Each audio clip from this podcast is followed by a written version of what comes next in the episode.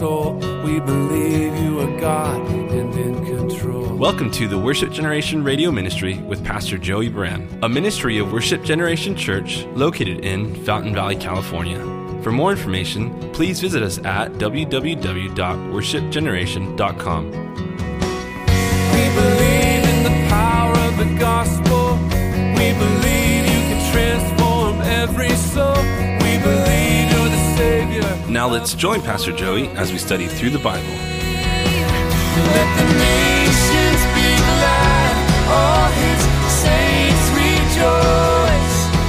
And let the people sing praises. So, verse 24. Now, there was also a dispute among them as to which of them should be considered the greatest. And he said to them, The kings of the Gentiles exercise lordship over them, and those who exercise authority over them are called benefactors. But not so among you. On the contrary, he who is greatest among you, let him be as the younger, and he who governs as he who serves. For who is greater, he who sits at the table or he who serves? Is not he who sits at the table? Yet I am among you as one who serves. But you are those who have continued with me in my trials, and I bestow upon you a kingdom, just as my Father bestowed one upon me that you may eat and drink at my table in my kingdom and sit on thrones judging the 12 tribes of Israel. Let's stop there. We're going to have three different topics tonight emerge from this conversation. This is the first, uh, at the, this, the, the Last Supper. It's amazing because if you think about it, tonight we have a pastor deacon meeting.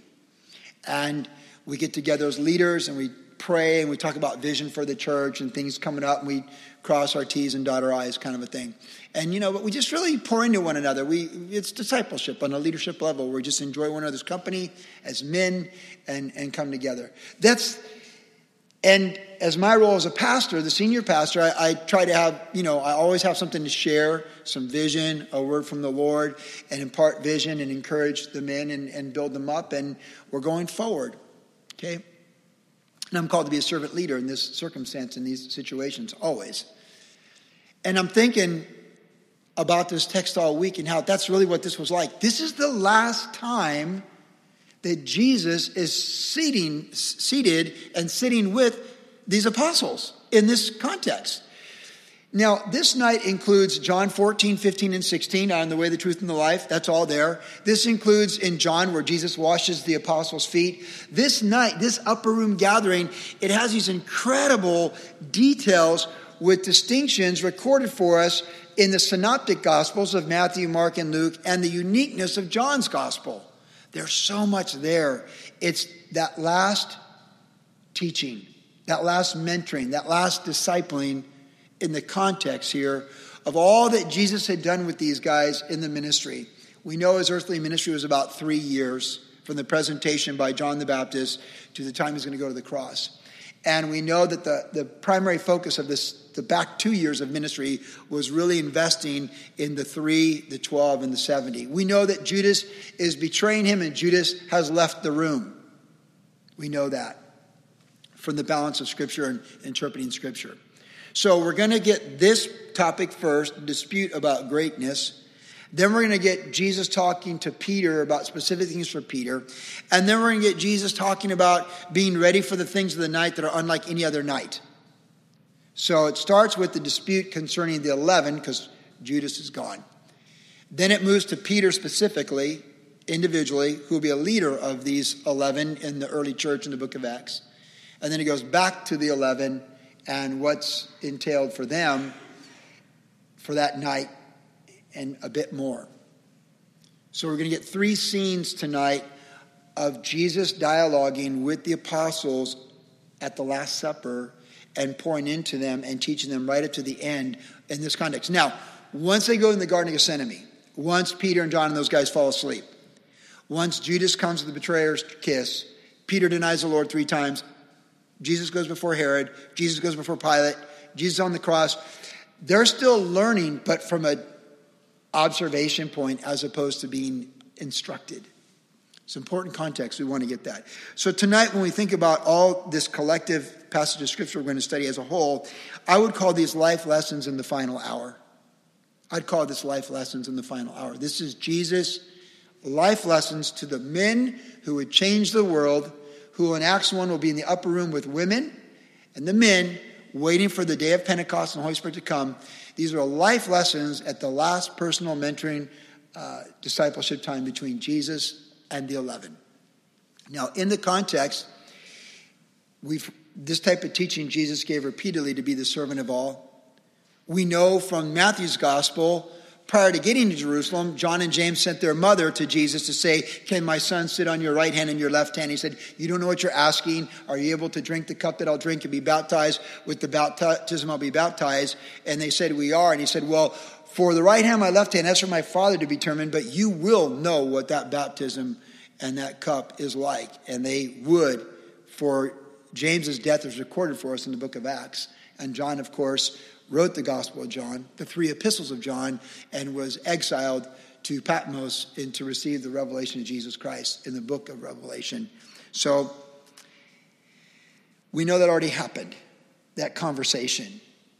And here they are again disputing about greatness. Now, Jesus said to them that they would rule over the 12 tribes of Israel.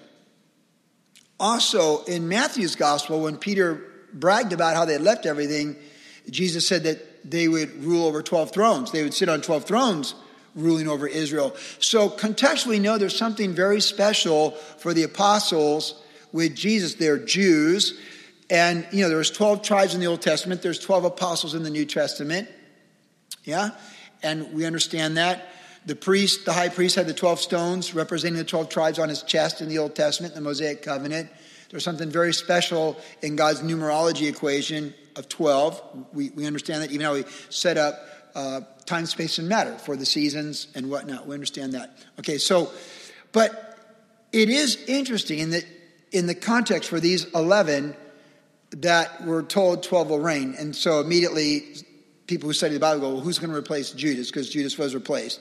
And it would seem very probable, if not most likely, that Matthias, who replaced Judas in Acts chapter 1, and the faith of the apostles in obedience to the scriptures is probably the 12. Doesn't have to be, but probably is. Many speculate that Paul, that Matthias was man's choice, but Paul was God's choice. But that's for God to worry about. But those 12 thrones and judging the 12, 12, judging the 12 tribes of Israel in a future context, that's for God to figure out with these men.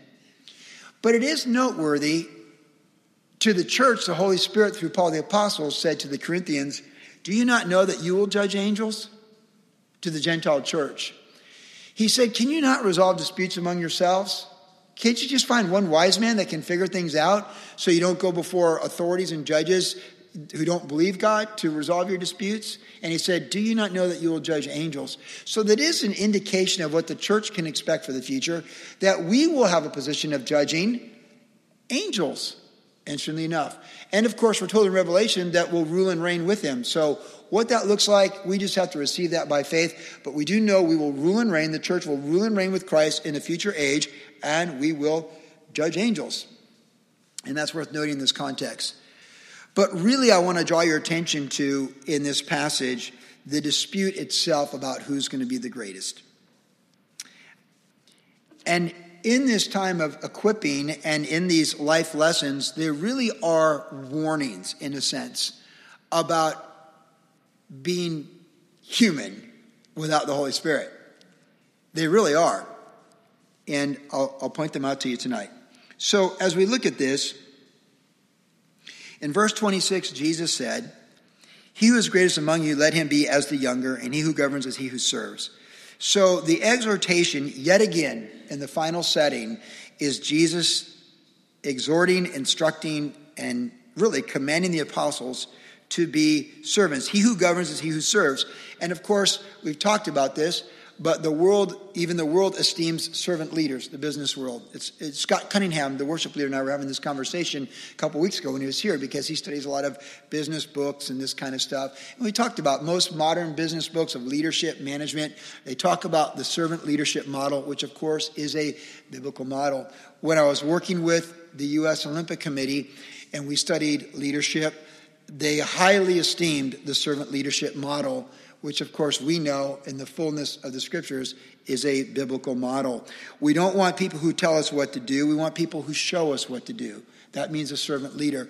But for the kingdom of God, the servant leadership model goes even deeper because we see this exemplified by the Apostle Paul brilliantly, because particularly the Corinthians, where he would say, I love you, I give everything for you, and, and the more I love you, the, the less I'm loved by you. And I exhort you, I beg you to be reconciled to Christ. But then he says, I'm begging you. But when I come to you, you have to decide are, are we going to be received in love or am I going to come with the, the to chasten you and correct you and, and, and deal with things? It's a delicate balance to be a servant leader model. These men were called to be servant leaders in the church, and they were. We're called to serve. The greatest in the kingdom is the servant of all, and as Mark's gospel tells us, for the Son of Man did not come to be served, but to serve and give his life a ransom for many. Now, in John's gospel, we know in this context that Jesus got up from the table, took the towel and the water, and washed the feet of the apostles. And Peter was offended. He's like, No, no, don't you do that. And then Jesus explained to him, You don't understand, but you will and I need to do this for you. And then Jesus says something very interesting. So we're going to use scripture to inter- interpret scripture for us. He said, I've given you a model of what to do, uh, an example. When he washed their feet, he took the lowest position in the culture and the society. And he said, I have given you a model of what to do. And then he said, Happy are you if you do these things. And we find in the human experience that there's great joy in serving others and losing your life for Christ's sake and finding it in Him and serving others. And we see that when we don't seek to benefit from others, to take from others, but to serve others, but to bless them and benefit them, it generally goes well. I watched an interesting video of a former world champion surfer who's a very in demand public speaker. He's been on all these uh, morning shows like NBC and all these things. And he was talking about, and he's not a professing believer in Christ, but he was trying to encapsulize the joy of when you give to other people unconditionally. When you do something for people without expecting anything in response. And he kept saying, it's the happiest feeling you can know in the human experience. But for the follower of Christ, we're not limited to the black and white of the human experience, but we have technicolor and understanding that we're not just doing it for time, space, and matter for our timeline, but it's for all eternity. For Jesus said, if we give a child a cup of cold water in his name, there is reward in that. So, this lesson Jesus is giving them, lessons in the last hour. The first one is to be careful about power, the, the temptation for power, the temptation to take, the temptation to lord over, to be the boss, to be authoritarian or totalitarian. The teaching of Jesus washing the feet and this phrase in verse 27, excuse me, 26, that he who governs is as one who serves, it teaches us and gives us the example of the danger of self promotion self exaltation, and the power that is often lusted for in self exaltation and self promotion. And the Bible tells us that promotion comes from the Lord. He brings one woman down, he raises another woman up. He brings a man down, he raises another up. God says, He that honors me, I will honor. And of course, the famous story that Jesus taught the parable when you go to the feast, don't sit at the best table, sit in the back. Let the master of the table invite you forward to a better seat, but don't be embarrassed by being told to go to the back. You can never go wrong in serving others, in esteeming others. In fact, when Paul wrote the Philippians in the Holy Spirit, he said, Let this mind be in you that was also in Christ Jesus. That we that we consider one another and that we serve others and esteem others greater than ourselves. So it's a good word to be reminded of. In losing our life in service to others, we find it and we gain it. Now we read on. Verse 31 And the Lord said Simon, Simon, which of course is Peter, who of course is Peter, indeed Satan has asked for you that he may sift you as wheat. But I have prayed for you that your faith should not fail, and when you have returned to me, strengthen your brethren. But he, Peter, said to him, Lord, I'm ready to go with you both to prison and to die. And then Jesus said, I tell you, Peter, the rooster shall not crow this day before you will deny three times that you know me. There it is, just framed.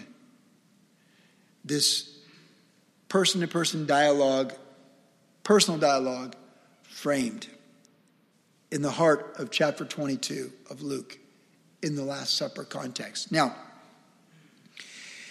Peter, in his personality, he's the one that walked on water, right?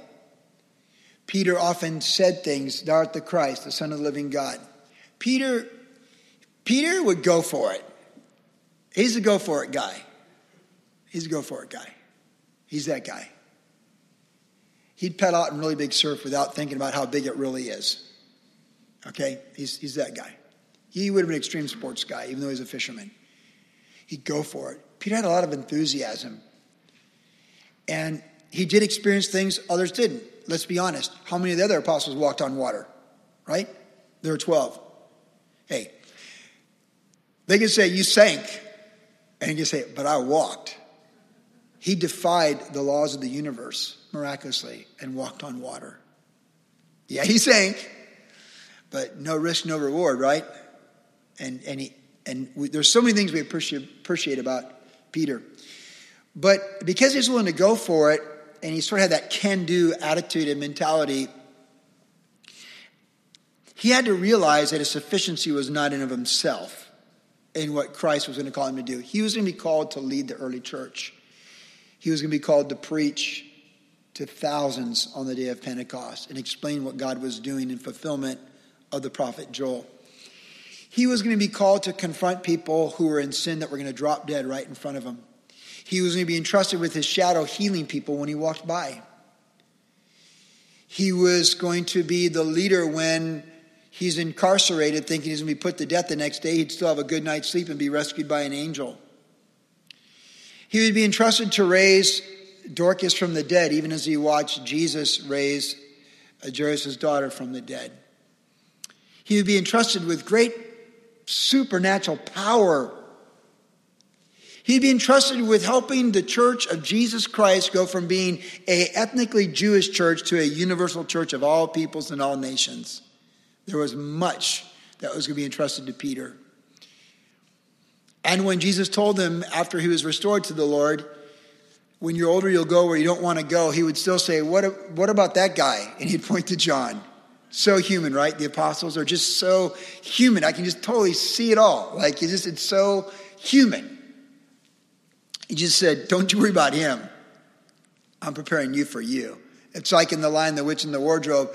Aslan, the lion who represents Christ, he deals with each person individually Peter or Edmund or Lucy, but he never inv- discusses Lucy's business with Edmund. He always says, What I have for them, I have for them. What I have for you, my child, I have for you. But in this setting, Peter said, Lord, if all these guys deny you, I'm your man tonight. So he kind of brought on himself. You know, we don't like public embarrassment. In, in fact, it's to be avoided at all costs, if by choice, right? I mean, no one wants to be embarrassed publicly. It's just one of those things in the human nature.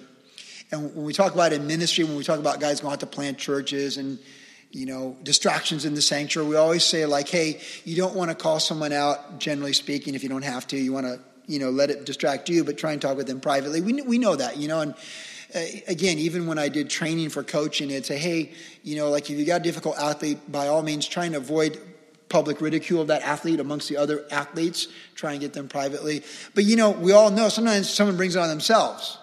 Like there's just times when the it, the athlete exposes himself and makes it all about them in front of everybody, and the coach or the you know assistant coach have no choice but to address that. And so too it is in life. And just sometimes at work, you don't want to embarrass an employee among other employees, but if they just are so out of bounds, you might have no choice but to address that. And that's the context here. I mean, Peter stood up when they're arguing over who's going to be greatest. They were all upset with John and James when they sent their mom to try and get leverage and get, you know, a better position, you know, backdoor that whole thing. That already happened. And Peter's like, hey, let's cut to the quick tonight. These guys, they're on the team. I'm your quarterback. I'm the starting quarterback. I'm your goalie. I'm your starting pitcher. I'm, I'm, I'm your manager. I'm your shift manager. I'm your principal. I'm your superintendent. I'm the boss. These guys, they're good guys. I've been in business with, with, you know, my brother, Andrew, and John and James. They're good guys. We grew up together, went to the same synagogue, the same school. We're very, you know, Jewish in that. Matthew, I wouldn't trust him. He was a tax collector, but that's a different story, right? Thomas, he won't believe anything you say to him. I mean, you can just picture Jesus, you know, Peter, Judas is gone, and Peter didn't like, really? Like, what's, uh, it couldn't be Peter because he's in charge of the money, or Judas, he's in charge of the money. So Peter, in the midst of this, he literally stands up, the Gospels tell us, and he goes, hey, these guys, you don't want them taking the game winning shot. I'm the guy you want taking the game winning shot. Draw this player to me, I'll, I'll drain that shot, like a basketball analogy. He literally said that. And Jesus says, Peter, you're not ready to take that shot. In fact, Satan, oh, here we go again. Remember last week we talked about how ugly the first six verses were of this chapter? And here's Satan again. Peter's like, man, I, am your, I'm your starting quarterback. I can do this. I can live for you. I can die for you. I can be in prison for you. And, and Jesus says, Satan, the most, he's an archangel, the fallen angel, more powerful than any human being apart from Christ. Satan has, he's asked for you. Like, think how sobering that is. Satan, not a fallen angel, not the principalities and powers, like five star general, Satan, four star generals, three star generals, colonels, captains, lieutenants, second lieutenants, right? In officer ranks. No, Satan. That's like in human government, that's, you know, Lenin or Stalin or Hitler at the very top. He's asked for you. That is so sobering. Just think about that for a minute. It's one thing if some low ranking demon wants to wreck your life. It's another if Satan goes to Jesus and says, That guy, Peter, Mr. Walking on Water, I want to sift him like wheat. That is so sobering. I don't even really want to know who's trying to destroy me. But I'll tell you this the devil knows who you are and he knows your address. And we abide in Christ, we're good. We draw near to the Lord, we're good. We want to go on our own.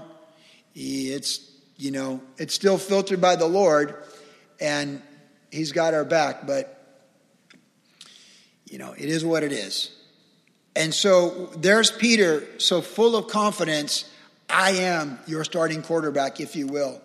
And Jesus, like, you don't even understand. You, you don't even know what's going to go down tonight. You, you're, you just don't even know. The devil himself is asking for you personally. Remember, Jesus took on the devil for 40 days in the wilderness and succeeded where our first head of the race, Adam, failed. Jesus' second Adam conquered. And then he says, and not only that, Peter, you're actually, you're in this game tonight. You are in this game. And you're going to turn it over three times tonight. You are full of confidence right now, but before this night is over, you are going to be weeping. That rooster is going to crow, and that crowing rooster on this morning, this night, and for the rest of your life, that crowing rooster is going to remind you of your darkest moment in your human experience. You will deny me before that rooster crows. Three times you will deny me this night. And it was so, um, you know, it's a problem when we're, we're self confident we just don't see that. Like we say, I just didn't see this coming. Like, but Paul warned us in the Holy Spirit in 1 Corinthians 10 if anyone thinks he stands, take heed lest he fall. And, and that's the problem. We, when we're totally dependent upon the Lord, we're strong. But when we become self confident and self dependent that we can do this, I got this, then we set ourselves up for failure. But there's good news in this. Jesus said in verse 32, I have prayed for you. I have prayed for you, and that your faith should not fail. And when you've returned to me, you're going to strengthen your brethren. Through your failure, Peter, your, fa- your faith will not fail. You will deny me, but your faith will not fail. And I will strengthen you, and you'll be returned to the brother, your brethren. And you could also add, based upon what we know, we might say, and you will be one of the greatest leaders in the history of the human race. You will get up on the day of Pentecost when people are speaking languages fluently by the supernatural work of the Holy Spirit and tongues of fire on their head, and everyone's wondering what's going on. You're going to stand up and you're going to quote scripture like you've never quoted scripture. You've been listening to the Worship Generation Radio Ministry with Pastor Joey Buran. If you would like more information about the ministry of Worship Generation, visit us online at www.worshipgeneration.com, where you can listen to the podcast of today's entire message. Worship Generation is located at 10350 Ellis Avenue in Fountain Valley, California. Our service times are Saturday evenings at 6 p.m. and Tuesdays at 7 p.m. And also follow Pastor Joey on Instagram under the tag name at Joey Buran. Thanks for listening and God bless. Not ashamed of the gospel. Not ashamed, not ashamed of the one I love. Not ashamed, not ashamed of the gospel. Not ashamed.